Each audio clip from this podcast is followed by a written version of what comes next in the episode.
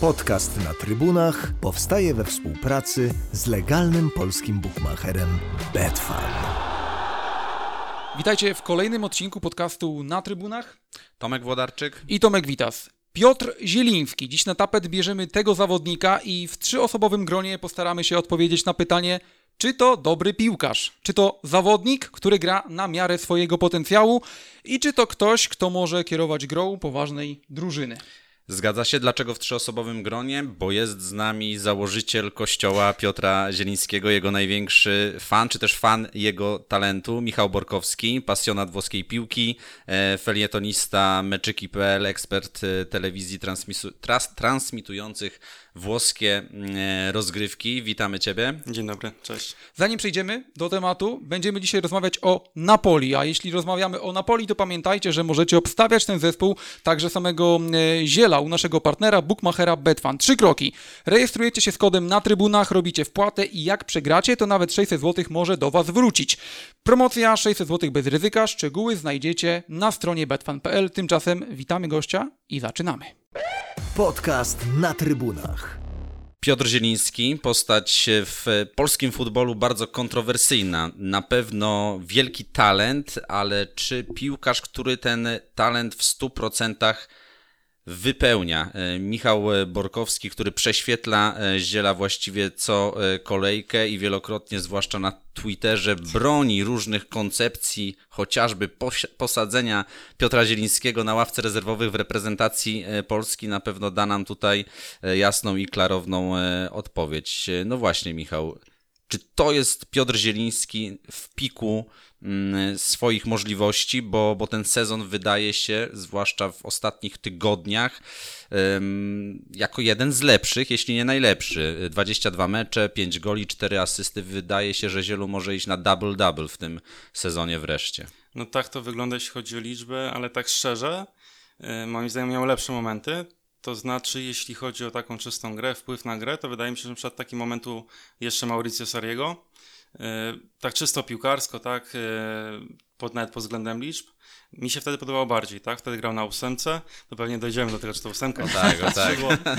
czy to jest mezala, czy mozzarella, tak? tak, tak to tak, wiadomo, tak te żarciki, ale e, okej, okay, bo czy on wypełnia swój potencjał? Wydaje mi się, że jeszcze nie do końca, natomiast już jest bardzo dobrze, to już jest naprawdę mega wysoki poziom, tak? To znaczy, e, bo ja mam wrażenie, że często, kiedy rozmawiamy o tym, czy on wypełnia ten potencjał, czy on się kiedyś obudzi, czy on już jest takim piłkarzem, jakim może być, to część ludzi myśli, ok, czyli on teraz jest taki słaby, przeciętny, tam jeden z, nie wiem, 50 innych pomocników i niby kiedyś tam ma się obudzić, tak? A to nie o to do końca chodzi, tak? To znaczy on już jest w tym momencie, nie chcę mówić, że najlepszym, bo nie najlepszym, ale taka pierwsza piątka, powiedzmy, na, w tej jego roli, jeśli chodzi o Serie A.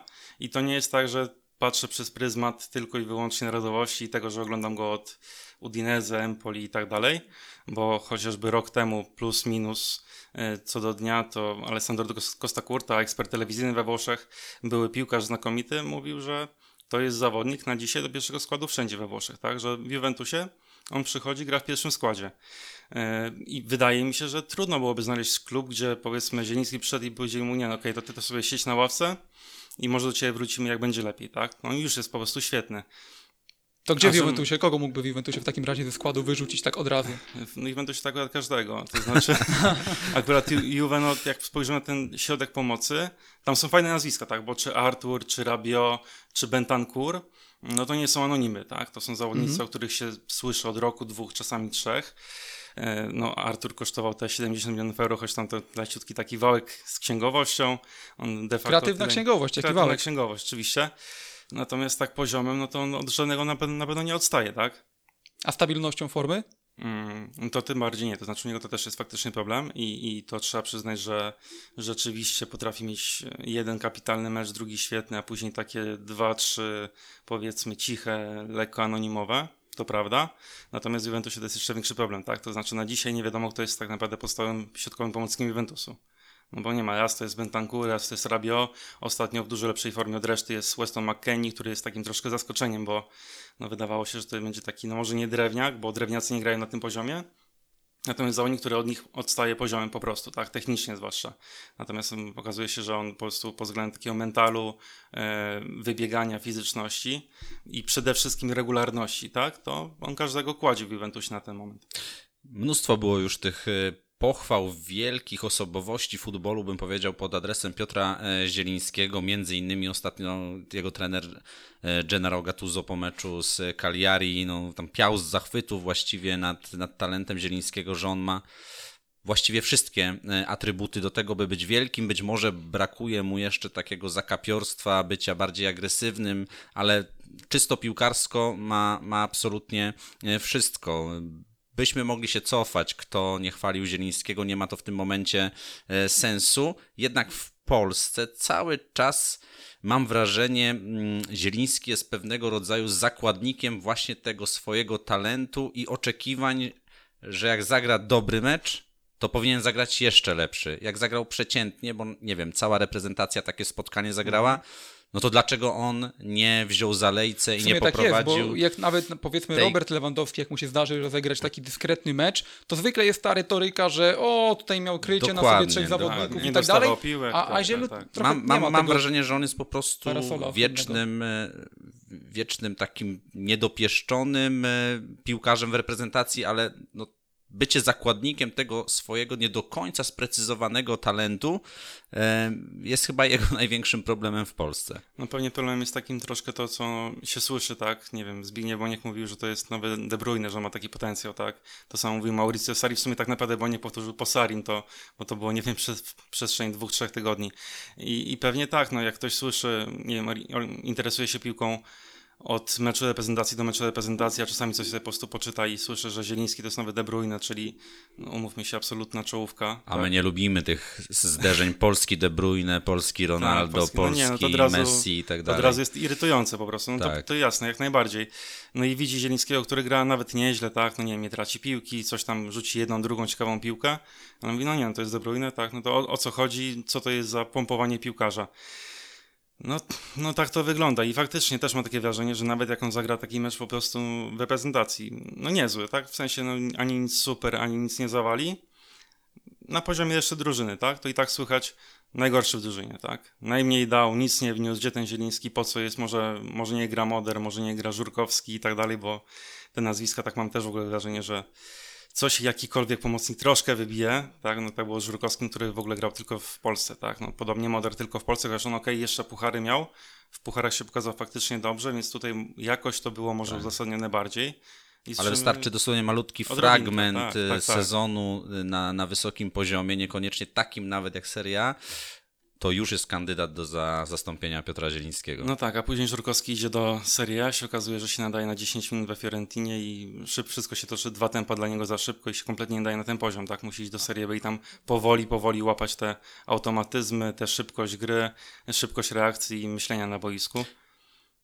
Ale żebyśmy właśnie sobie, przerwałem ci chyba trochę, mam wrażenie, że no, chciałeś coś spoko, powiedzieć, ale spoko. właśnie żebyśmy sobie Będziemy. uporządkowali trochę, trochę te dyskusje i, i być może zamknęli najpierw ten najświeższy okres, to, to wspomniałeś o tych spotkaniach październikowych, mhm. kiedy Piotra Zielińskiego zabrakło. Tak, nie było już od razu, że możemy tak, poukładać kadrę bez niego na, na koronawirusa i, i wtedy objawili się powiedzmy piłkarze drugiego planu lub ci nowi, typu Moder, typu Jacek Góralski, który zagrał bardzo dobre tak, tak, tak. E, spotkanie w środku e, pola i później z kolei Zieliński musiał dochodzić bardziej nawet do formy e, fizycznej, bo wiemy, że koronawirus potrafi te swoje, mm, swoje wyniszczenie organizmu, powiedzmy, jakieś, jakieś zrobić i ten listopad był już bardzo ok, ale jednak to kadra bardziej chyba pomogła Zielińskiemu niż Zieliński też e, kadrze i nastąpił właśnie ten przeskok e, w Serie A, czy przeskok, o który być może gdzieś prosił też e, już były selekcjoner reprezentacji Polski Jerzy, Jerzy Brzęczek.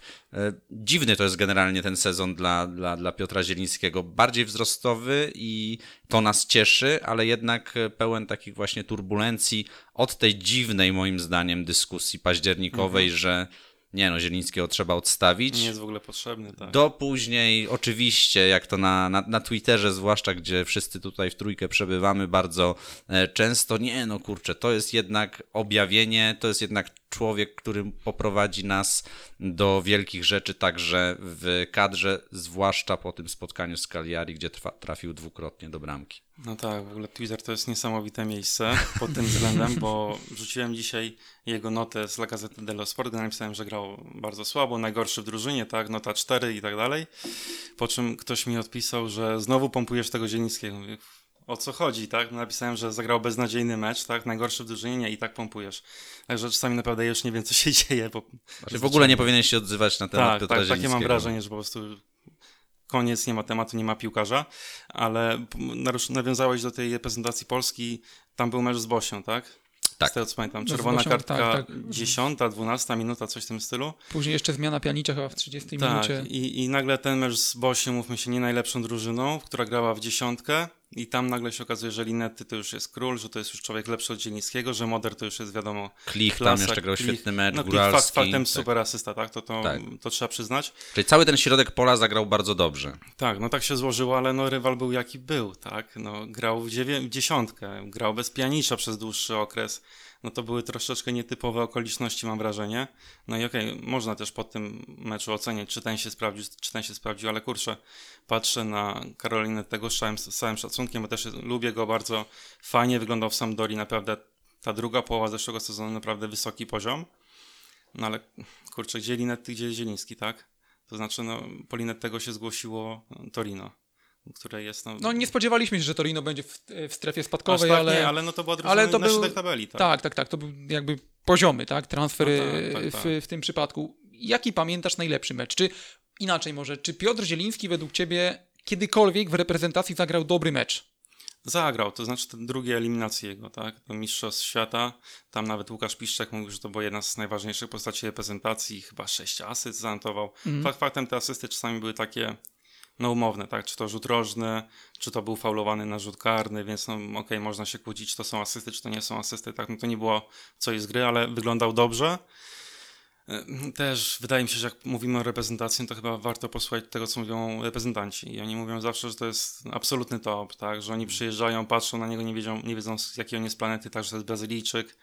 To No technicznie Polak. na pewno jest top, Nawet tak? Jacek Tylko- Góralski, tak? No, Tak, w była też ta dyskusja. właśnie tak, to taka, taki chyba najświeższy głos, bo, bo tam chłopaki pytały bezpośrednio chyba po tej dyskusji właściwie Tak, Jacka tak, tak, Góralskiego. On mówi, nie no kurczę, co, co, co, co to w ogóle jest zagadka, że gdzie, gdzie w ogóle odstawianie Zielińskiego, że on jest po prostu na innej planecie pod kątem właśnie kontroli piłki, gdzieś po prostu no, prowadzenia jej, tak, Tak, czy, tak, czy tak, tak. wyszkolenia technicznego ogólnie. No dobra, ale skoro jest tak dobrze, to czemu jest tak źle? Nie mówię, że generalnie jest źle, ale jednak nie zawsze ten Zieliński... Mhm. Skąd w ogóle, no skąd, skąd jest jakby, Bo jakby ta dyskusja? Fala krytyki skądś się musiała wziąć i nie możemy jej opierać tylko na tym, że na Twitterze znalazło się kilka osób, Mhm. które postanowiło się zawziąć, y, trochę na zasadzie tłumaczeń ucznia, który dostaje ciągle dwójki i pani się na mnie uwzięła.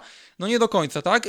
Ja mam wrażenie, że trochę brakuje, znaczy wrażenie, to jest fakt, trochę brakuje Zielińskiemu najważniejszego. Konkretów, tak. Konkretów liczb. No to prawda, ale to też ja mam wrażenie, że te liczby czasami są takim, taką pułapką, bo dla przykładu dwa mecze. E, Pierwszy mecz Senegal, gdzie on grał na szóstce głęboko, był absolutnie zjechany po tym spotkaniu. Moim zdaniem to było jedno z jego takich nie najlepszych może, ale bardziej udanych spotkań. Tak? No tylko znaczy, on tam czego- robił wszystko, co miał. On rozgrywał, on nie tracił piłek, zaliczył przynajmniej cztery takie fajne prostopadły do Kamila Grosickiego, więc co miał robić, to robił. Tak? No nie było od tego, żeby strzelać bramki. On grał najgłębiej, on grał za Krechowiakiem tak de facto w tamtym spotkaniu. A był zjechany kompletnie, po czym pierwszy mecz Jerzego Brzęczka, Włochy, strzela bramkę i okej, i po tym spotkaniu brawa, tak, oklaski, to jest już ten dyrygent, to jest rozgrywający, na jakiego czeka reprezentacja i tak dalej, bo strzelił bramkę. Przeglądałem jego statystyki, bez kluczowych podań, celność podań w okolicy 60%, tak, no myślę, no, gdzie to jest dyrygent, tak? Klasyczne wrażenia artystyczne, kiedy jest bramka, kiedy jest No ja asysta, to wtedy nota automatycznie e, szybuje e, w, w górę. E, Czy problemem Zielińskiego w kadrze nie jest to rzucanie go po, Po pozycjach i taki brak pomysłu jednak na niego? Zajmij się tym, co umiesz robić najlepiej. No i właśnie, czy to jest jednak ta dziesiątka, czy może jednak bok, czy jednak niżej, bo, bo ta dyskusja była mm, zawsze gorąca. Ty broniłeś często em, tego stwierdzenia, że to nie jest dziesiątka. Okazuje się, że może być dziesiątką i, i się w niej spełnia. Tak i nie. To znaczy tak może po kolei. Mhm. On sam był pytany nie tak dawno, nie wiem, w okolicy właśnie meczu, no któryś mecz Jerzego Brzęczka, nie powiem dokładnie który, ale już powiedzmy nie w tym pierwszym roku. Powiedział, że ja się najlepiej czuję na ósemce, tak, tam bym chciał grać, no ale okej, okay, jak trener mi widzi gdzie indziej, no to gram gdzie indziej. Nawet Jerzy Brzęczek, co pamiętam, mówił, okej, okay, to może nie jest piłkarz idealnie skrojony pod to, gdzie gra na tej dziesiątce, bo wiem, że on faktycznie miał te różne pozycje, no ale przez dłuższy okres jak to była dziesiątka taka podczepiona pod Lewandowskiego. Okej, okay, może on nie jest idealnie pod tę pozycję, natomiast no nie mam innego piłkarza, któremu mógłby tę rolę wypełniać, a chcę tak grać. No to on tam gra no jakby z przymusu, tak, no bo ktoś musi. I wydaje mi się, że to troszkę faktycznie jest taki problem. Przy czym y, no, on tak naprawdę na różnych pozycjach grał też w Napoli. No tak, bo... często gra przede wszystkim bliżej lewej strony. On w ogóle grał na takim lewym, fałszywym skrzydle, grał na szóstce, grał na ósemce, teraz na dziesiątce.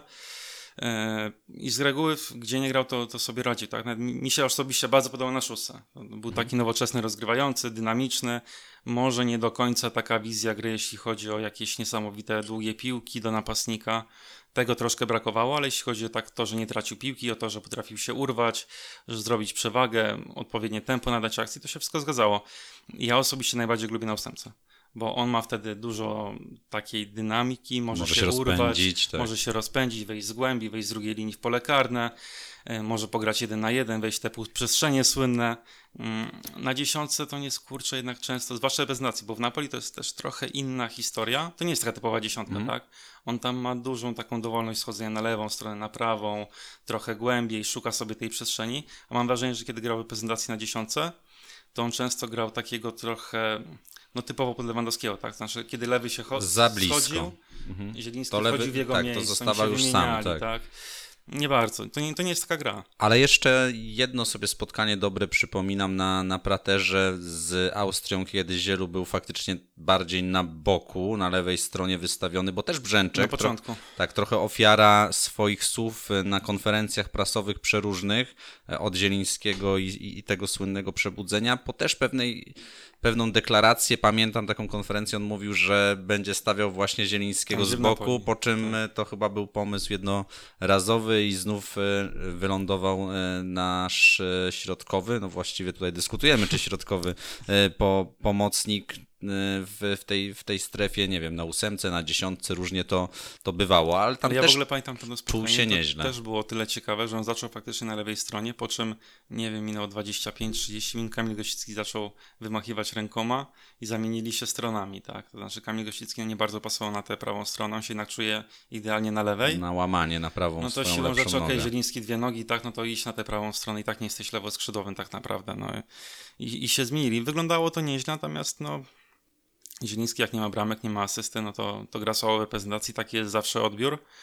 E, ja też mam wrażenie, bo mówiliśmy o tym potencjale i takie fajne było, były słowa, e, bo trochę może odejdę od reprezentacji teraz, natomiast e, Modunio, taki dziennikarz włoski, nie jakiś może specjalnie znany, natomiast rzucił taką fajną tezę, że Zieliński to może być taki Paweł Nedved dla Gatusa, tak? To nie w sensie, że to jest ta sama klasa, ten sam potencjał, czy nawet podobny typ piłkarza, bo oni się jednak różnili dość znacząco, tak? Na Nedved to jednak była force of nature, siła natury, nie wiem, tak. człowiek, który miał niesamowity dynamit i w nozy i potrafił się poprzepychać. No Zieliński tego nie ma, tak? Tak, Nedveda pamiętamy, jak mu tylko te złote włosy powiewały skakały, powiewały, tam, tak, tak, tak, tak. I, i, i, pędził cały czas gdzieś z piłką do przodu. Tak, no i Nedved, do czego to się bardziej odnosiło? Do tego, że Nedved po przejściu z Lazio, gdzie też wydawało się, że ma ogromny potencjał, poszedł do Juve i te początki miał gorsze, tak? To znaczy, to nie wszedł na ten najwyższy poziom, na ten, na który pamiętałem później, tak? No później to był absolutnie czołowym piłkarzem na świecie, tak? Momentami najlepszym. I właśnie do tego się to odnosiło, że Gattuso może być człowiekiem, który uwolni ten potencjał. I tu mi się wydaje jest ciekawa rzecz, jak to chcą zrobić w Napoli, tak? To znaczy, jaki pomysł na to wymyślił sobie Gattuso. Bo jedną rzeczą jest to, że on go pompuje niesamowicie, to znaczy aż do przesady, mhm. aż to brzmi momentami absurdalnie, bo powiedział nie tak dawno, że Zieliński, oczywiście to, że on tam tańczy z piłką i tak dalej, to spoko, to się zgadza, tak? Ale on powiedział, że nigdy nie widział piłkarza, który by z taką łatwością miał rywali.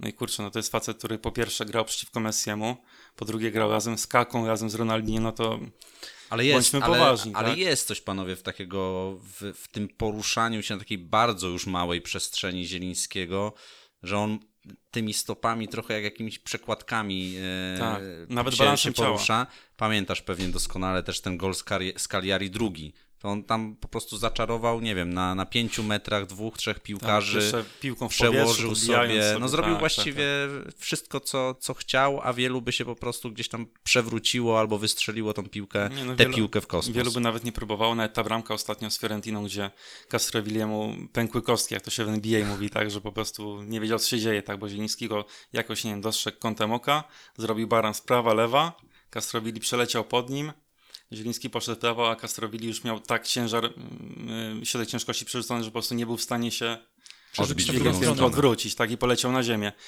No, on ma mega potencjał, tylko że tak, y, też co mi się wydaje Napoli z nim robi, nie chodzi mi, nie chcę mówić, że oni chcą w nim wywołać jakąś to, że był liderem, tak, bo on nie ma predyspozycji do tego, żeby być liderem, który pociągnie drużyny, który powie, chłopaki ogarniamy No się. Nie czuję takiej potrzeby naturalnie, On musiałby nie ma, nie ma udawać. głosu tak, tego, tak. nie ma charyzmy. No umówmy się, no Piotr Zieliński ma wiele rzeczy, nie ma charyzmy, tak. Mhm. No, no nie ma, nie, nie wszyscy mają, tak. Wielu jest piłkarzy, którzy po prostu tego nie mają, nie można tego oczekiwać, jak ktoś, ktoś czegoś nie ma. No, nie oczekujemy od Jacka Góralskiego, że będzie kiwał dwóch piłkarzy, no bo no, no nie ma tego. Tak samo Niektórzy Zieliński nie mają ma po prostu tak jak, nie wiem, w korporacjach ktoś się nadaje na lidera, a ktoś zwyczajnie takich Różne role. predyspozycji e, nie ma. Tak, jakby- natomiast jeszcze y, jedna rzecz, którą z nim robią od, no nie wiem czy od roku, powiedzmy gdzieś tak mniej więcej od przyjścia Gattuso, wypychają go do mediów. To znaczy przed meczem kamera, mikrofon Zieliński. Przerwa meczu wychodzi Zieliński i to też mi się wydaje, że to jest takie mm, Otwieranie go? Otwieranie go, a druga kwestia, chcą na nim troszeczkę wyżyć taką presję, bo co- co mu zarzuca Gattuso?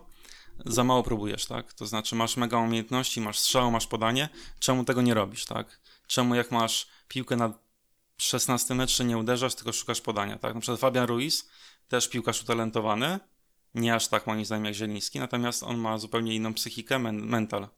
I on nawet jak ma taką pół sytuację, czy ćwierć sytuację, to on się tym nie przejmuje, on próbuje, tak?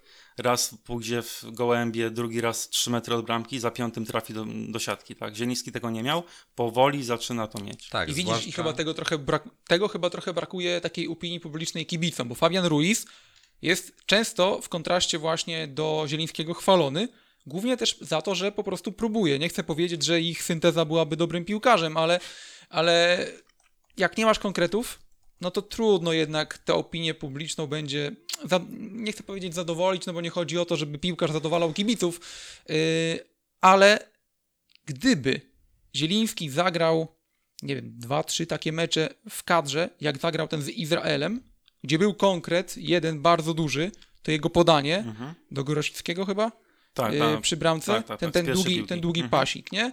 Gdyby zagrał dwa, trzy takie mecze z takimi zagraniami, od razu ta karta się odwraca, bo w końcu byłoby coś, co by sprawiło, że faktycznie pokazałaby się ta jakość, bo tu jest tu jest trochę tak, że potencjał jest, ale ukryty i brak umiejętności, żeby go wydobyć w 100%.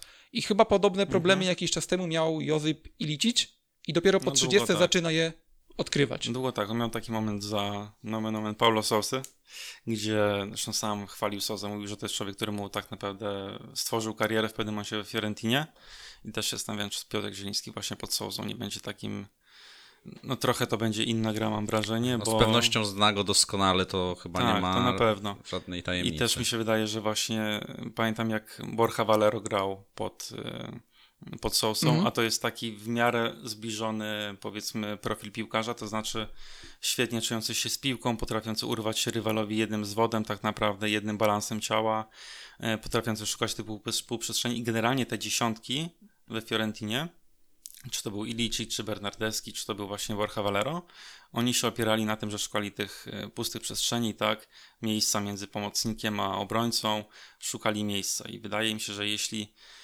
będzie widział w takiej roli Zielińskiego i pewnie Klicha, czy tak myślałem nawet może Szymańskiego, bo to też jest piłkarz, który pewnie nie ten talent, y, nie aż taka technika jak Ilicic na pewno, ale wydaje mi się, że profilowo może troszkę podobny, bo to nie jest skrzydłowy, jak to często w reprezentacji wyglądało, tylko bardziej dziesiątka, to wydaje mi się, że to może fajnie funkcjonować, ale jak to będzie widział, nie wiem, może będzie widział na szóstce, no trudno powiedzieć. No właśnie, znaczy jakby zamykając też trochę e, ten fragment o tym, gdzie Piotr Zieliński powinien grać, to ja mam taką teorię, on de facto może grać w pomocy wszędzie, bo jest tak dobry i my nie powinniśmy tak też się uwiązywać psychicznie. Kurczę, Zieliński zagrał na Mhm. lewej. Nie no, znowu nie na swojej tak, pozycji. Zagrał na lewo, dziesiątce, okazuje tak się, że dalej. Tak, potrafi. tak, tak. Nie ma problemu. Pewnie będzie czasami grał też na ósemce w zależności od potrzeb Napoli, które ma też swoje różne problemy Mhm, jasne. e, kadrowe.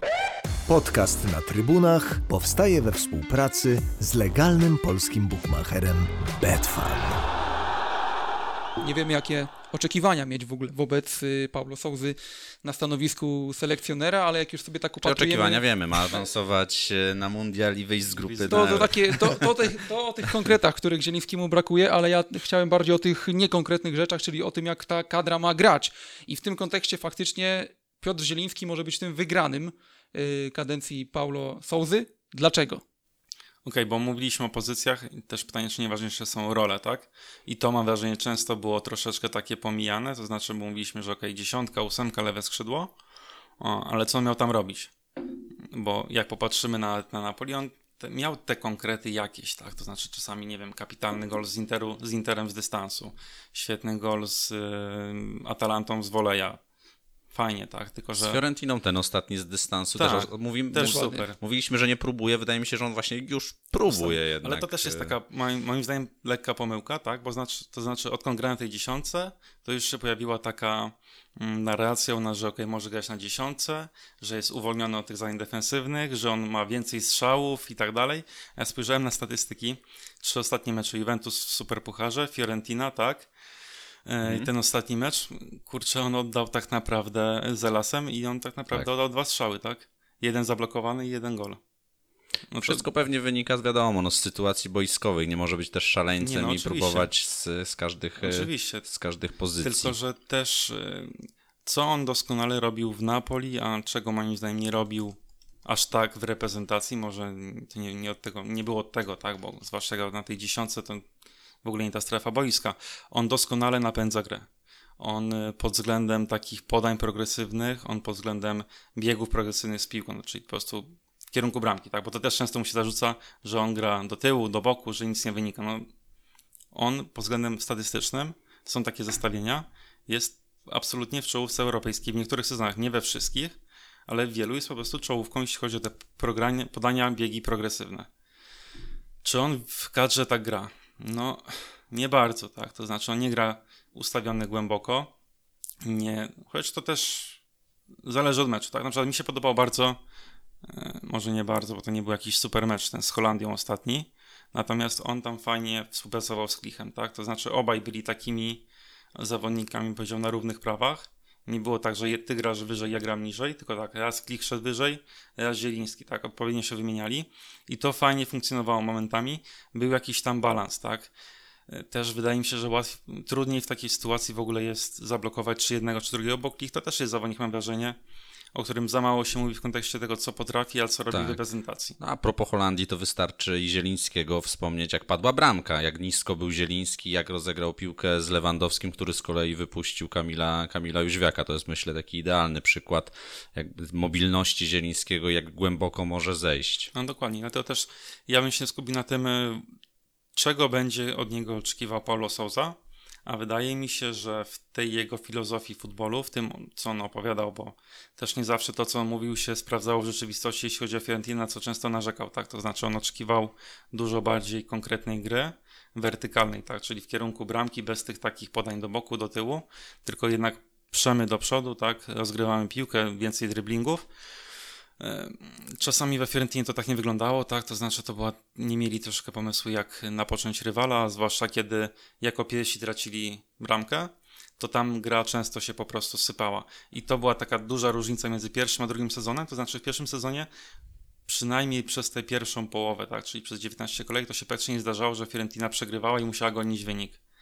W drugim sezonie to już się zdarzało nagminnie i Fiorentina nie potrafiła tego robić, tak? Bo oni mieli tak. Yy nie chcę mówić, że jeden pomysł na grę, natomiast ten ich pomysł był tak stworzony, że oni po prostu nie, nie za bardzo potrafili sobie poradzić z drużyną, która się okopała, tak? Bo już miała prowadzenie, oni siedzieli z tyłu i czekali, co zrobi Fiorentina, tak? A Fiorentina miała jednego napastnika, nie miała przestrzeni, bo rywal siedział głęboko i oni sobie po prostu klepali, tak, czekali na to miejsce. Czasem czekali aż Bernardeschi czy Borja Valero coś wymyślą, tak, jakimś magicznym podaniem, jakąś wrzutką. I nie zawsze to funkcjonowało. Natomiast założenia były takie, że gramy krótkie podania, yy, gramy celnie, nie tracimy piłki, po stracie od razu atakujemy pressingiem, tak, i bronimy się wąsko. I tu wydaje mi się, że to będzie prawdopodobnie takie założenie też na reprezentację Polski, tak? O ile on uzna, że w ogóle da się wprowadzić to, mm, to co miał we Fiorentinie, tak? Bo wiemy, że... Z tymi, z tymi piłkarzami też. Bo generalnie jak wyglądała jego taktyka, no to były dwie taktyki, tak? On to nazywa taktyką hybrydową, mhm. takie oryginalne nazwy we Włoszech nazywane taką płynnością taktyczną, to znaczy masz teoretycznie jedno ustawienie, w praktyce masz dwa, bo kiedy atakujesz masz na przykład trzech obrońców, kiedy się bronisz każdy praktycznie piłkarz zmienia swoje ustawienie docelowe i grasz czwórką z tyłu, tak? Ja nie wiem, na ile to jest możliwe, żeby to wprowadzić sprawnie w reprezentacji Polski.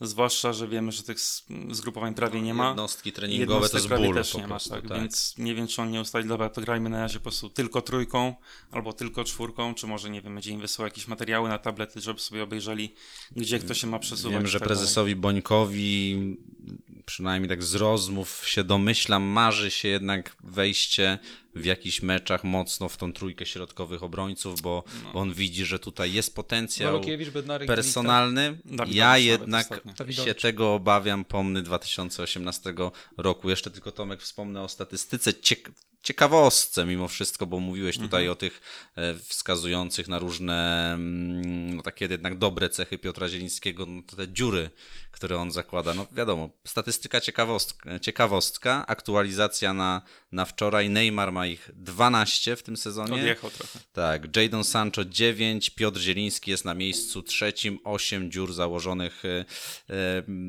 w tym sezonie, dwie bodajże takie z Interem. Mhm, to to, to tak. było bardzo widowiskowe. Później już jest Hakimi, Podens, e, Richarlison i Marcus Rashford, czyli taka powiedziałbym jednak też to, to daje jakiś sygnał. Jednak piłkarze mhm. tacy mocno, powiedziałbym, fifoscy, wybitni, że, że w FIFA każdy chce ich w drużynie mhm. mieć, bo, bo są świetni technicznie, a na podium Piotrek Zieliński to jest jednak no, taka, mówię, ciekawostka, ale jednak dająca sporo do myślenia. On też pokazuje, że on się czuje pewnie na boisku, bo jak się czujesz, jak robisz takie rzeczy, no to się siłą rzeczy musisz czuć pewnie, bo ja by, nie wiem, był przestraszony, raczej by nie kombinował, tak. Natomiast widać u niego ogromny luz, i to się może podobać, natomiast no to tak jak mówisz, coś z tego musi wynikać, tak, no bo często właśnie widzę w komentarzach pod tym, tą statystyką, no fajnie, że założył dziurkę, ale co z tego, tak, co to dało? Czasami jednak daje, to znaczy, no jakikolwiek dribbling, minięcie rywala, od razu ci daje przestrzeń, od razu ci daje możliwości tak, rozegrania, przewagę. bo kiedy kogoś mijasz, inna osoba musi do ciebie wyskoczyć, cię zablokować, uwalniać się inna przestrzeń, możesz komuś dograć i tak dalej, i tak dalej. Nie zawsze coś z tego wychodziło, natomiast chociażby z Interem, pamiętam, że wyszło z tego dwa razy takie fajne rozegranie do skrzydła, także no zawsze to jest coś, tak, no, natomiast no faktycznie to nie jest bramka, to nie jest asysta. Mm, Zieliński OK, bo tak sobie rozmawiamy, to zaraz wyjdzie nam, że Zieliński jest y, jednak y, dobrym no piłkarzem. Właśnie, jakieś, tam... jakieś, te, jakieś, jakieś nie, no, szpile. Szpilki, nie szpilki. Bardziej chodzi mi o to, że tak sobie rozmawiamy pozytywnie, a tych y, rzeczy in minus mhm. faktycznie trochę jest. Zrobię ci taki test ze znajomości formy Piotra Zielińskiego. Okay. Ile najwięcej bramek i asyst zaliczył w pięciu ostatnich sezonach? E, ale tylko liga, czy łącznie? Y, łącznie, łącznie na wszystkich frontach. Jaki, jaki był ten jego rekord w pięciu ostatnich latach? W jednym sezonie bramek, tak? W jednym sezonie, bramek i asyst. Wydaje mi się, no. że siedem bramek. Mhm, zdarzało się po siedem. Pięć asyst. Znaczy najlepszy sezon to był na pewno 16-17, 6 goli, 6 asyst. Mhm. Sezon później było 7 goli, 1 asysta. Sezon później 7-2, 2-6 i teraz 5-4. W ogóle ten sezon zapowiada się na razie najlepiej z tych wszystkich. No tak, to na pewno. Porównywany na początku, co według mnie trochę mu szkodzi jednak, y, do Kevina Polskie De Bruyne. De Bruyne versus Nie, no to teraz... bez sensu, tak. tak, y, tak. Bo, bo, też, bo też Kevin De Bruyne często gra sobie po prostu na skrzydle i, i znacznie wyżej tak, ustawiony tak, i te liczby ma lepsze. No Swoją bo tam drogą jest... Kevin De Bruyne jest często krytykowany za grę reprezentacji, tak? Gdzie mają pretensje, że on nie daje tego, co daje w Manchesterze City. No też inni, inni wykonawcy, taka... wiadomo, ale, ale no De Bruyne przede wszystkim y, potrafi przekroczyć mhm przede wszystkim 10. 10 tak. jeśli chodzi o asysty, zdarzało się, że miał tych asyst powyżej 21, ale to są inne pozycje na boisku. Odkopałem sobie jednego piłkarza z pamięci na szybko, mhm. który gra na pozycji defensywnego pomocnika i te liczby też ma lepsze od Zielińskiego, te konkretne.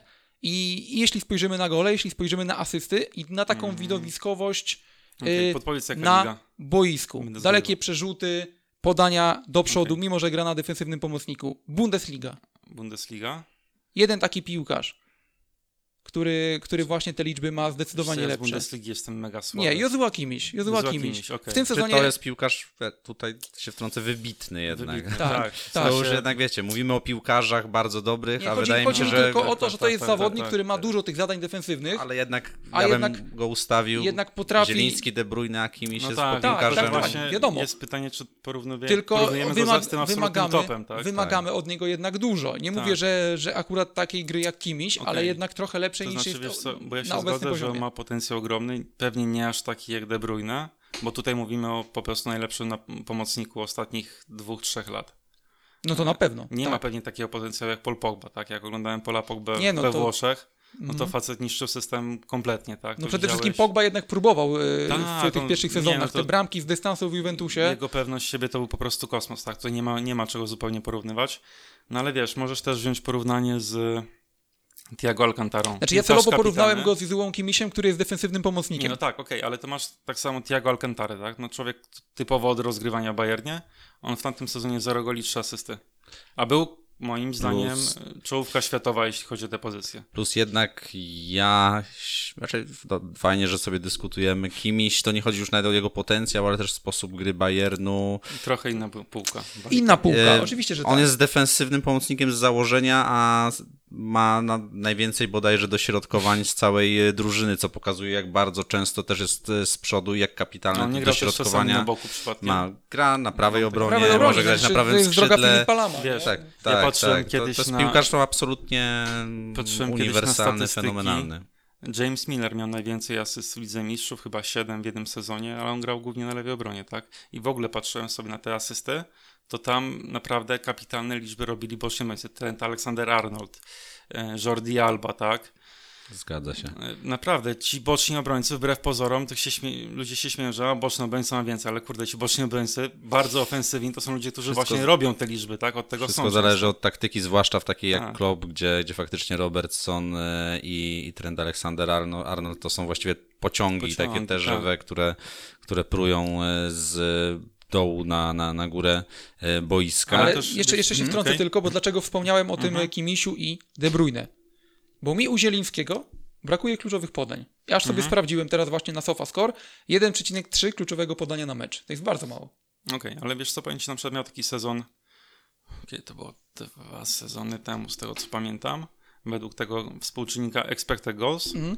to była czołówka Serie A, tak, wśród środkowych pomocników. To znaczy chyba lepszy był tylko Pjanic i o dziwo Krunic, no ale Krunic to wtedy grał taką dziesiątkę, wokół której praktycznie każda akcja się kończyła e, Empoli wówczas. Mm, Asyst prawie nie miał wtedy. Nie wiem, czy on wtedy nie skończył z dwoma asystami. W jakim sezonie to sobie od, jeszcze Wydaje mi się, że dwa sezony temu. Dwa sezony liga. temu, 18-19, 7 goli, 2 asysty. No tak. właśnie, a on Tak. miał wtedy według expected chyba 6 albo 7, tak, oczekiwanych. Więc no to też pokazuje, no kurczę, możesz komuś dobrze dograć piłkę, No dobra, no ale tak trochę, tak trochę tutaj idziemy w merytorykę, w retorykę, że, że jest Nie, ja Ma wiem, takie liczby, bo- bo napastnicy- Ja wiem, że ma pecha w ogóle Tak. i tak dalej. Jasne, ja się zgadzam. To znaczy też, yy, bo teraz to już będzie faktycznie broń, no ale okej, od tego też tutaj jestem. Rzucasz, wiesz, rzucasz też, Śmiało, to, broń. to będę bronił. Zakładaj szaty do, do, do, do swojego ołtarza w Weź kościele pod uwagę na przykład taką historię, jak grają konkretne drużyny, tak? To znaczy masz drużyny, gdzie ten środkowy pomocnik jest faktycznie od tego ostatniego podania, a masz drużyny, gdzie środkowi pomocnicy praktycznie są od tego, żeby piłkę po prostu poruszać, tak? To znaczy napędzić akcję, uruchomić skrzydło i dopiero to skrzydło robi akcję, tak? Nie wiem.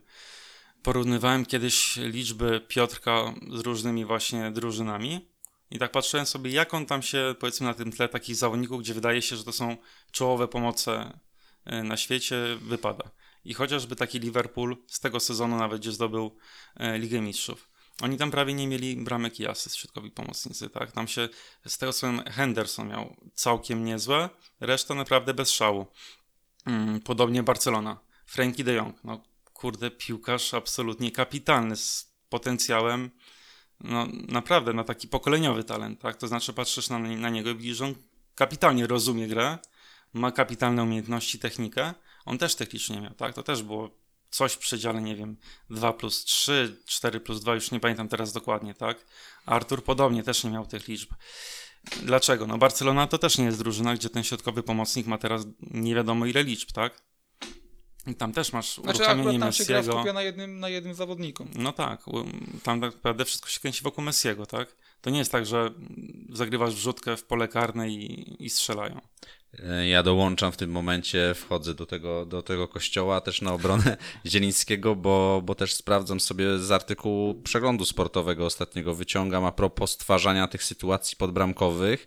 No to akurat Zieliński i Hakan Czarchonoglu są w tym sezonie najlepsi w Serie A, bo takich akcji stworzyli e, 12 goal creating e, actions, czyli albo zwód e, albo Dribbling, podanie to e, też chyba przed, przed akcją bramkową. Także oczywiście tych różnych statystyk możemy tutaj się, No się jest gimnastykować. tak bardzo głęboko to, Tak, dokładnie. Ale wiecie co? Tak cały czas dyskutujemy też o tym aspekcie, co w ostatnim czasie zmieniło się, czy co przeskoczyło w głowie Piotra Zielińskiego, że zaczęło być lepiej. Lepiej, tak. I tak no, zaczerpnąłem języka, tak. Zapytałem Piotrka Zielińskiego, zapytałem Pawła Zielińskiego, czyli jego e, brata i zapytałem też e, jego agenta, czyli Bartłomieja e, Bolka. Zgadnijcie, jaka była odpowiedź. Nic. Zgadza się, nic. No, on mówi, że nic się nie dzieje. Właściwie mm, pracujemy dalej tak samo, robię po prostu No ale to swoje. może po prostu siła otoczenia. A Nic może się, po prostu mu wchodzą strzały. Dokładnie, nic się takiego nie wydarzyło, tak bo, bo wszyscy zaczęli się gimnastykować również w artykułach, e, nie wiem, może psycholog, ale on z Mhm. Kamilem Wódką, znanym też ze współpracy, Wódka pomaga Małyszowi, tak, e, e, z pracy ze skoczkami, czy z, czy z Łukaszem Piszczkiem, pracował z nim wiele lat, nie wiem, jakaś przygotowanie mentalne, czy fizyczne Mhm. do meczu, dieta i tak dalej, i tak dalej, to wszystko Ale jest... to może faktycznie działa fakt, że wokół niego w Napoli stworzono Ale taką nie, to ja, ja mam tylko jedną teorię, taką absolutnie ode mnie, yy, pośrednio ode mnie, ale także od Roberta Lewandowskiego, wspominając jego słowa. Wydaje mi się, że generalnie piłkarzom, niektórym, bardzo służy taka już generalna, mocna stabilizacja mm, rodzinna. Piotr Zieliński ma żonę Laurę, yy, ślub wziął rok tak temu, jeśli się nie mylę, czy dwa lata temu, bo No czas, ty musisz to wiedzieć. czas, czas, czas biegnie szybko, chyba dwa lata temu, Boże, już teraz nie pamiętam, nieważne, w każdym razie są... Dziecko niedawno się Tak, urodziło, tak? y, nie, nie, jest y, jeszcze, jest bodajże w drodze, tych tak. Pudelkowych tematów aż tak nie śledzę. Tak, tak? nie, No, generalnie, to nie, dobrze. Łatwo mnie można zagiąć. generalnie tak, jest żona, jest dziecko w, w drodze i wydaje mi się, że ten fokus już taki na, na rodzinę, na te powroty do domu jest na tyle silny, y, że wszystko po prostu już w tym życiu jest poukładane. Piotrek dojrzał, ma 26 lat, a wszyscy wiemy, że generalnie, okej, okay, 26-latkowie stary jednak mają, e, mają jeszcze głupoty w głowie, jako zwykli ludzie, bo to nie są nad, nadludzie, są piłkarze, to wciąż z jednak lu- no, człowiek z trochę pewnie grubszą zawartością e, portfela, więc to dojrzewanie, ten proces jest jak, jak najbardziej naturalny. I Robert Lewandowski w którymś z wywiadów rok temu mówił, że w jego życiu mega dużo zmieniło się po urodzeniu właśnie dziecka, że on się czuje zwyczajnie najszczęśliwszym człowiekiem na świecie, że wszystkie mm, klocki są na swoim miejscu, że on może sobie wrócić do domu, nie zagląda nigdzie, bo nie ma na to czasu, bo musi zająć się, się po prostu sprawami stricte y, rodzinnymi. I, I to może niektórzy powiedzą, ok, szukanie z jakichś dziwnych y, teorii, ale mam wrażenie, że jednak y, ten spokój i poukładanie życiowe jest jednak mega ważne y, i być może też właśnie na takiego człowieka, na taki charakter y, jak Piotr Zieliński działa. Zresztą nawet jak Robert chyba odbierał statuetkę dla najlepszego sportowca w Polsce, też znowu o tym wspomniał, że rodzina go po prostu zmienia, że on zawsze też był pewnego rodzaju introwertykiem w swoich wypowiedziach, a przede wszystkim człowiekiem, który nie pokazuje swoich uczuć na zewnątrz. I on przyznał, że zmienia to u niego po prostu jego córka, bo pewnie musi mówić jej, że ją kocha, e, otworzyć się, trochę być bardziej odwa- odważny ze swoimi uczuciami. To jest być może banalne, ale mam wrażenie, że układa wiele też w głowie takie, takich spraw, których nie ułoży nawet psycholog. Też może daje trochę takiego spokoju generalnie na co dzień i też na boisku, tak? To znaczy już się tak nie spinasz, Dokładnie. masz też jakąś taką perspektywę i wiesz, że są rzeczy ważniejsze i to, czy ty wygrasz z Cagliari czy z Elasem, to nie jest najważniejsza Tak, rzecz czy, na świecie. czy tak? przeczytasz komentarz jakiś o sobie Tak, zły, tak. pozytywny, czy, czy też bardzo Jesteś dobry, człowiekiem, nie ma tak? to znaczenia. aż tak nie rusza, tak? No spływa to po tobie i może faktycznie tak jest, bo wiemy, że Piotrek, jeśli chodzi o te komentarze na temat jego gry w kadrze, to mm, nie mam jakby informacji ze, z wewnątrz, natomiast patrząc na jego reakcję chociażby na łączy nas piłka, kiedy był wypytywany, ja mam wrażenie, że miał szczerze dość po prostu tego momentami, że on jeździ na kadrę i że okej, znowu jadę do Polski, znowu Będzie będą po mnie cisnęli, będzie No jazda. tak, no ale wymagania, wymagania były duże, jakby patrzmy na, na Tak, dwa aspekty. Ale wiesz co, jeszcze jedna rzecz, bo, bo nie wiem, czy do tego wrócimy. Sorry, że ci przerywam. E, Bo wspomniałeś o Robercie Lewandowskim. Ja bym tutaj jeszcze znalazł taką jedną paralelę. To znaczy te początki Roberta w reprezentacji. Tak do początków w Bayernie i tego momentu, gdzie faktycznie wystrzelił i w ogóle początków Nawałki, tak? Gdzie on faktycznie zaczął w końcu regularnie strzelać. Przecież, kurczę, to był facet, który już dużo strzelał w Bundeslidze, tak? Przyjeżdżał na kadrę. Jakie były komentarze wtedy? Za, za złotówki to nie pracuje- strzelasz. Tak, No, strzela Teraz to mu że ci przez się pół nie roku, roku, za tak? Niemców. że przereklamowany, że to nigdy nie będzie, wiesz, wielki napastnik na świecie i tak dalej, i tak dalej.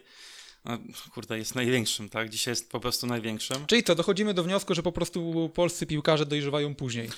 Piotrek jest na pewno późno w ogóle dojrzewający, to jest fakt, tak? Późno dojrzewającym fizycznie. e, Facetem, mężczyzną, chłopakiem. e, Tak po prostu jest, że no akurat gdzieś nabierał też późno tej masy mięśniowej. Jedni odpalą jak mają 17 lat, inni jak Tak. mają 22-23, ale to też jest swoją drogą ciekawa rzecz, bo teoretycznie, patrząc na jakąś taką jego charakterystykę, na to, w czym on jest dobry, ja mam wrażenie, że może bardzo długo grać piłkę. Mhm. Pewnie nie jako dziesiątka, nie jako taka ósemka biegająca od pola karnego do pola karnego, ale ja sobie wyobrażam, nie wiem, 36-letniego Zielińskiego na szóstce, tak?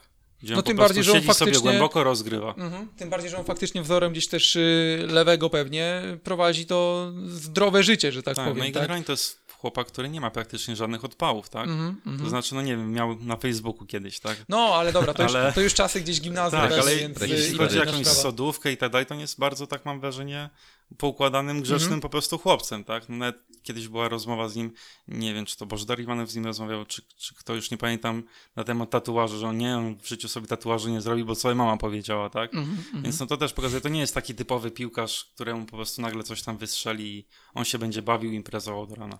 Plus pamiętajmy jednak, jak późno też Robert Lewandowski w ogóle rozpoczął tę karierę europejską. Tak, na dużym poziomie. E, I jaką przewagę de facto ma nad nim Piotr Zieliński w tym aspekcie, gdzie, gdzie Włochy to już właściwie jest jego druga e, ojczyzna, on tam się wychował piłkarsko, e, właściwie, no może nie w 100%, w 80%, tak? E, I cała ta jego nastoletnia przygoda, najpierw w, w Udineze, w młodzieżowych zespołach, a później już przeskok, myślę, Empoli, to, to, to była taka, no absolutnie dla niego, absolutnie dla niego moment przełomowy, więc wydaje mi się, zgodzę się, że on jednak być może ma cały czas ten najlepszy okres e, przed sobą, co udowadnia Lewandowski, gdzie 30-latek e, no, strzela w tak nieprawdopodobnych seriach i one się nie kończą, gdzie dla nas jedna bramka to już czasami jest taka, że no okej, trafił, to Jak nie, co to nie, tydzień, może coś to, jeszcze by to pokazał. już, to już Tak, nie tak. smakuje tak dobrze. Jeszcze moja jedna teoria, którą tak sobie przygotowując się do naszej rozmowy wykułem, że to jest jednak piłkarz nieprzeciętny, to są kluby na przestrzeni lat, które faktycznie, możecie nam Państwo wierzyć lub nie, bardzo mocno interesowały się i czasami było o krok od transferu, e, Nawet interesowały się tak, tym, tym w- piłkarzem. Ja pamiętam On był 2016 chyba w domu u rok. Kloppa nawet, z tego, co Tak, e, ja to wtedy dokładnie śledziłem i był moment, gdzie Udinese chciało mniej więcej 15 milionów euro za Zielińskiego.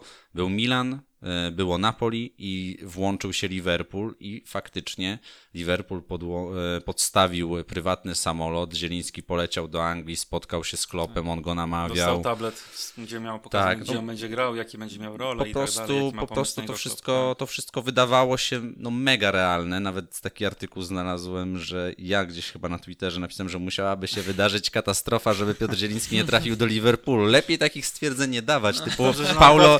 Paulo, so, typu Paulo Souza, że na pewno nie zostanie trenerem reprezentacji, bo to się szybko może zemścić. Fakty są takie, że wtedy e, prezes, właściciel Udinese e, Gianpaolo Pozzo po prostu gdzieś musiał dogadać się na poziomie przyjacielskim Tak. z Aurelio de Tak, bo Laurentisem. Liverpool nawet więcej dawał wtedy z tego Tak, i, i, wybrał, i wybrał tamtą drogę. Można też wspomnieć o tym, co Łukasz Wiśniowski ostatnio zdradzał na antenie Eleven Sports, że jeszcze przed podpisaniem kontraktu Barcelona była zainteresowana Zielińskim, co wzbudziło takie mimo wszystko zaskoczenie. Też zacząłem gdzieś wokół tej informacji Chyba chodzić nie z mieli ciekawości. pieniędzy po prostu na niego co Nie mieli pieniędzy, Tak. było to dosyć zaawansowane, a zaczęło się, wyobraźcie sobie, od sytuacji, gdzie w 2019 e, Borussia Dortmund grała z Barceloną w grupie i agent Piotra Mhm. Zielińskiego był na tym meczu.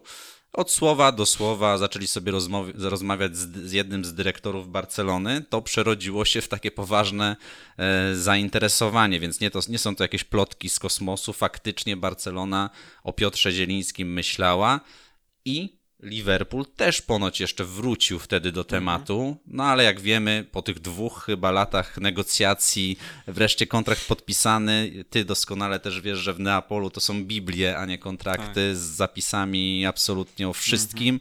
No ale Piotrek złożył ten podpis do 2024. Patrząc też na to, co się działo z Milikiem, będzie go trudno z Neapolu wyciągnąć. No właśnie, czy to Mhm. dobrze, że on podpisał ten kontrakt ostatecznie nowy? No moim zdaniem nie, aczkolwiek ja tam słyszałem taką teorię, nawet nie teorię, tylko podobno tak jest, tak? No to, czy to słyszałem ze źródła, z którym powiedzmy inne rzeczy się pokrywają z tym, co mówisz, więc zakładam, że to też się może pokrywać, że on podobno, okej, nie będzie to takie oczywiste, żeby wyjść, natomiast chyba po dwóch latach tam jest jakaś mała furtka, że do niektórych klubów będzie mu po prostu łatwiej odejść. Czyli pewnie do Serie A, jeśli już indziej nie przejdzie, bo to typowe dla Napoli. Pewnie właśnie coś w stylu Barcelona, może Liverpool, czyli te, jakby ktoś się na przykład... Mhm. Być może te klauzule na przykład się różnią, Tak, tak? tak, tak, tak. Zależy właśnie kto się zgłosi, no to, to po prostu mogą być inne wymagania, inne oczekiwania. No dobra, tylko czego brakuje Zielińskiemu, bo tak sobie mówimy, słodzimy nadal, czego brakuje Zielińskiemu, żeby faktycznie za te dwa lata czołowy klub się zgłosił. Bo już, już sobie powiedzieliśmy, że dotychczas nie miał tu, kto nas słucha, to, to wskazuje na głowę gestem znanym dla jednego znanego dziennikarza sportowego. Mm, zaczyna mieć tu, bo sobie ustabilizował tę sytuację pozaboiskową. Wchodzi w najlepszy wiek dla piłkarza, to może Bonmot, ale faktycznie, bo już y, te pierwsze takie wystrzały ma za sobą, y, doświadczenie już nabyte, a jednak forma fizyczna w kwiecie wieku tak naprawdę, tak? Bo 26-29 lat to będzie faktycznie pewnie dla Zielińskiego ten wiek, kiedy będzie czuł się najlepiej. Czego brakuje? Stabilizacji? Nadal Pewnie bo- regularności, tak. bo jak tego nie będzie miał, no to, to nadal będziemy krążyć wokół tej samej, tej samej teorii, która, która była do teraz. Tak, ale to też się zastanawiam, na ile to jest w ogóle e, realne, tak? To znaczy, jak popatrzymy na to Napoli, Gattuso. Ja jestem fanem Gattuso, uważam, że to jest naprawdę fajny trener z dużym potencjałem, tylko że kurczę, to Napoli jest bardzo nieregularne. Jako drużyna i tam No naprawdę... nawet ostatni mecz przecież. Tak, ale to nawet z Juventusem nie dało się na nich patrzeć po prostu. I mam wrażenie, że oni raz zagrali naprawdę kapitalne spotkanie. No to jak rozjechali Fiorentinę 6-0, wszystko fajnie, tylko że Fiorentina w momencie, kiedy Napoli prowadził 1-0, to Fiorentina miała tak ze trzy dobre sytuacje, żeby ten wynik odwrócić, tak? I to, że tam się skończyło, jak się skończyło, to jest inna historia, ale co się mogło wydarzyć, to jest też inna. I, i A naprawdę... później przychodzą flaki z olejem z Hellasem, tak? Tak, tak. Inna sprawa, że Hellas to jest taka drużyna bardzo, bardzo niewygodna. Też część osób słyszy Hellas, to myśli, no to pewnie jakieś Crotona, to jest drużyna, która jest naprawdę coś w stylu Atalanty, tak? To znaczy Gasp- e, Iwan Juric, który tam jest, to jest taki wychowanek e, Gasperiniego, u którego był piłkarzem w paru klubach, na którym się wzoruje, jeśli chodzi o właśnie sposób grania, trenowania. Więc y, no, to jest naprawdę trudny rywal, taki nieodpuszczający, zajeżdżający cię fizycznie. I też fajna sprawa, że tam w ogóle się odnalazł Paweł Dawidowicz, który wydawało Tak, się w pewnym oby- momencie, że już jest. O, oby, oby rósł. A twoim zdaniem Piotrek może za chwilę stracić e, swojego orędownika czy w postaci, w, w osobie Gennaro Gattuso, bo cały czas gdzieś krążą te, te, te plotki, zostanie, Dzisiaj były odejdzie. jakieś plotki o powrocie Beniteza, ale nie. Chyba Sky donosiło dzisiaj, że ma przedłużyć go to za dwa lata. Nagrywamy w poniedziałek. E, Tak, Zobaczymy. poniedziałek, Oby się środę, brzydko nie zestarzał nam ten tak, podcast, tak, ale, tak, tak. ale twoim zdaniem oceniając, e, chyba, chyba jeszcze nie, ten moment. Wydaje mi się, że w ogóle nie ma w tym momencie kogo mm, sensownego wziąć, tak? No bo przecież nie wiedzą Macariego na przykład, tak? No, Mhm. To nie ten Allegri etap nie ta półka. Nie, no nie, Allegri nie spojrzy na Napoli, tak? Tak, tak, tak. Y, Moje zdanie, z czego brakuje, moim zdaniem wam pokazuje, to jest dosłownie taki, taki centymetr, żeby Zieliński top, był tak. już naprawdę uważany za topowego zawodnika, jeżeli on to w- w- Bo wspominane... na razie jest Co, uważany ja się- trochę za ciekawostkę po Jeżeli prostu. zrobi to double-double, powiedzmy 10 goli, 10 asyst w tym sezonie, to będzie wyglądało już bardzo poważnie. Dwadzieścia kilka spotkań Napoli zostało li z Ligą Europy y, do, do rozegrania. Jeżeli to by mu się udało, to za te dwa lata, jeżeli prawdą jest to, co, to, co Mhm. mówisz, y, to jest ciekawe, chętnie, chętnie to sprawdzę. Daj I. I Hiszpania, jeżeli to by była, nie wiem, Hiszpania lub Anglia, Mhm. na przykład, że, że, że nie wiem, 80, nie wiem, 60 milionów euro, trudno mi powiedzieć, to jest klauzula na te, na te rynki, y, to moim zdaniem to jest bardzo realne. Może De Laurentiis stwierdzi, kasa będzie dobra, Mhm. ty wypełniłeś swoją służbę w Neapolu solidnie, więc możesz odejść, ja ci daję zgodę, a wiemy, że jego zgoda Mhm. Tak musi, łatwo. musi być, bo taki jeden Polak już się przekonał o tym, że na Polak wojnę... się przekonał, on też, Tak. może nie aż tak dramatycznie, ale Alan też się przekonał o tym, tak? Miał fajną Dokładnie. ofertę z PSG. Mm, Usłyszał, nie, nigdzie nie idziesz, tak? Nawet była taka sytuacja z Peperejną, który chciał odejść po sezonie i ogłosił to już jakby, tak? Praktycznie pożegnał się z kibicami po meczu i po tym spotkaniu pytano De Laurentisa właśnie o tę sytuację i De Laurentiis tak powiedział, panowie, ale gdzie on odchodzi? Z tego co wiem, to ma ze mną kontrakt, jak ja się nie zgodzę, to on zostaje. No i Kulibali, tam jakieś złote, Tak, złote, United, City złote góry Tak, obiecywane, tak. dziesiątki, tam prawie pod 100 milionów chyba funtów. A siedzi. A siedzi w Inna w sprawa, że Neapolu. ludzie faktycznie się zakochują w tym Neapolu, tak? To znaczy, no, nam się jednak kojarzy to miasto z y, przestępczością, Z Gomorrą. kradzieżą, Gomorą, tak, kradzież zegarków. Natomiast to jest naprawdę bardzo urokliwe miasto. Samo w sobie ma taki, powiedzmy, klimat, ale też inna sprawa, że piłkarze przecież nie siedzą w centrach miast, tak? No nie wiem, Francesco Totti mówił, że on przez ileś tam lat w ogóle nie był w centrum Rzymu, bo no on, jako on w ogóle nie mógł się tam pojawić, bo nie miałby życia. Była No tak, ta to sytuacja chyba jednak, gdzie poszedł do jakiegoś butiku, tak? To był but, nie pamiętam, a 10 On był- tysięcy ludzi się zebrało On przed był w restauracji, tak? I Restauracji. musiał uciekać przez tylne drzwi, przez jakąś okej. plebanię, Mhm, tak? mhm. Gdzie go po prostu tam później jakiś psy No, ale to dla tak piłkarzy dalej. standardowe. Też właśnie widziałem film z Leo Tak. Messi ostatnio z samochodu przy ośrodku Nie, no to jest treningowym. dramat. jak on miał tam dość, bo pukali tak. mu w szyby i było widać, jak jest, Tak, jak jest poirytowany. Ale Tak, Neapol jest trochę chyba jak Wezu- Wezuwiusz, że cię kochają, ale czasami ta, No, skrajności. ta temperatura Tak, tak, tak. dochodzi do wrzenia i przekonał Ale się... tam są kapitalne okolice też, to znaczy te Tak. rajskie wyspy i tak dalej, więc jeśli ktoś ma tam pieniądze, to naprawdę nie mieszka w Neapolu w centrum, tylko ma super życie. Mhm. Ostatnie pytanie ode mnie, bo zbliżamy się do końca. Czy Piotr Zieliński musi mieć idealne warunki do tego, żeby świecić? Mm, Bo w pewnie innych tak. się nie do końca odnajduje. Pewnie tak, to znaczy, wiesz co, ja kiedyś napisałem taki tekst o Piotrku Zielińskim, prowadziłem jakiegoś takiego bloga, on za długo nie potrwał, ale, ale jeden Kocham tekst, piotrkazielińskiego.pl coś w tym stylu. I wiesz co, ja tam napisałem, że to jest człowiek, który ci nie wybuduje domu, tak, natomiast bardzo ładnie ci pomaluje ściany. Mhm. I, I mam wrażenie, że boiskowo to tak wygląda, to znaczy to nie jest człowiek, który ci stworzy drużynę, natomiast jeśli masz drużynę, w której wiele rzeczy funkcjonuje w porządku, Czyli po prostu potrzebuje ludzi do noszenia fortepianu. Tak, to on ci podniesie po prostu poziom o tę półeczkę wyżej, tak? Natomiast no, jeśli to nie funkcjonuje, to on ci nie uratuje. I, i to tyle moim zdaniem. E, To ode mnie na koniec może włączymy w to wspominanego tu kilkukrotnie e, e, Twittera. Twoim zdaniem gdzie byś znalazł jakieś tak, albo inaczej, inaczej, taki apel a propos jakby traktowania Piotra Zielińskiego na, na, na Twitterze i też tych zaczepek względem e, ciebie, chyba więcej trochę, trochę dystansu do tego, do tego wszystkiego i faktycznie też mimo wszystko obserwacji, obserwacji spotkań. No tak, znaczy wiesz, ja też... Nie tylko reprezentacji. Ja też mam wrażenie, że to jest taki troszeczkę efekt lustra, tak? To znaczy jedni w tym ja pewnie go troszkę za mocno pompują, później inni w odbiciu za mocno cisną, później ta druga strona znowu jak jest takie ciśnięcie, a jemu idzie, to jeszcze bardziej atakuje, a myliliście się i to, to troszkę tak się... Albo wyciągają tego często robi. do meczu, którego ty się odnosiłeś kiedyś, przyczepiają te słowa do spotkania, które odbyło się kilka tygodni inne, tak, tak, e, tak. później. No nie, cóż, masz, nie masz łatwego życia y, na Twitterze, ale wierzymy w to, że kiedyś poz, Piotr masz, masz pozdrowienia od. Piotra Zielińskiego. Nie ukrywam, że chciałem nagrać, żeby on, żeby on nagrał te pozdrowienia, ale, ale to też jest przykład trochę chory, że on mówi, nie, wolę tego nie robić, bo zapisy w kontrakcie gdzieś to później przekrę przekręcą, wyciągną, wiesz, że tam zaraz, tam wystarczy tak, wspomnieć tak, tak. nazwisko piłkarza Neapolu, to Calcio Napoli 24, radio, Nie no, wszystko, oni dzwonią robią- zaraz i tak dalej. robić artykuły z tego, że nie wiem, jego żona mm, jadła sushi, tak? I Jest cały artykuł Lady Zieliński Absolutnie. zjadła sushi. Ja pamiętam, że właściwie nie pamiętam, jakaś błahostka gdzieś wyniknęła, związana z Piotrkiem chyba. Cztery radia oczywiście zaraz. Czy możesz nagrać właśnie chociaż taką audio, jakąś wypowiedź, to my sobie na Whatsappie, to my sobie wstawimy do audycji. Ja mówię, Ale kurczę, ale, jest to, zupełnie- ale zupełnie nie, inne nie, nie ma o czym jakby za bardzo. Zupełnie no, ale inne życie, bo też kochają, e, to jest szaleństwo, to jest religia. południowcy, południowcy, Włochy, Hiszpania też właśnie... Ale masz pozdrowienia, musisz uwierzyć Dziękuję na bardzo, słowo. też pozdrawiam. Wniosek, wniosek jest prosty. Jakbyś pojechał do Neapolu, spokojnie znalazłbyś kilku wyznawców do swojego kościoła. Michał Borkowski dzisiaj był naszym gościem. Rozmawialiśmy o Piotrze Zielińskim. Dziękuję Dziękujemy. bardzo. E, Dziękuję. Dzięki, a kiedyś może dogramy jeszcze w ogóle o Polakach we, we włoskiej Tak, piłce, bo też jest, teraz mi się już przypomniało kolejnych siedem e, różnych historii a propos takich, wiesz, religijnych wręcz, e, czy kultowego traktowania polskich piłkarzy, no to Kamil Glik w Turynie, kiedy tam byliśmy, to mniej więcej co, co 10 metrów musiało być zdjęcie, ale to już opowieść na zupełnie inną, inną historię. Piotr Zieliński, czyli piłkarz, któremu brakuje bardzo niewiele do tego, żeby znaleźć się na topie i żeby w końcu zaspokoił nasze oczekiwania, nadzieje.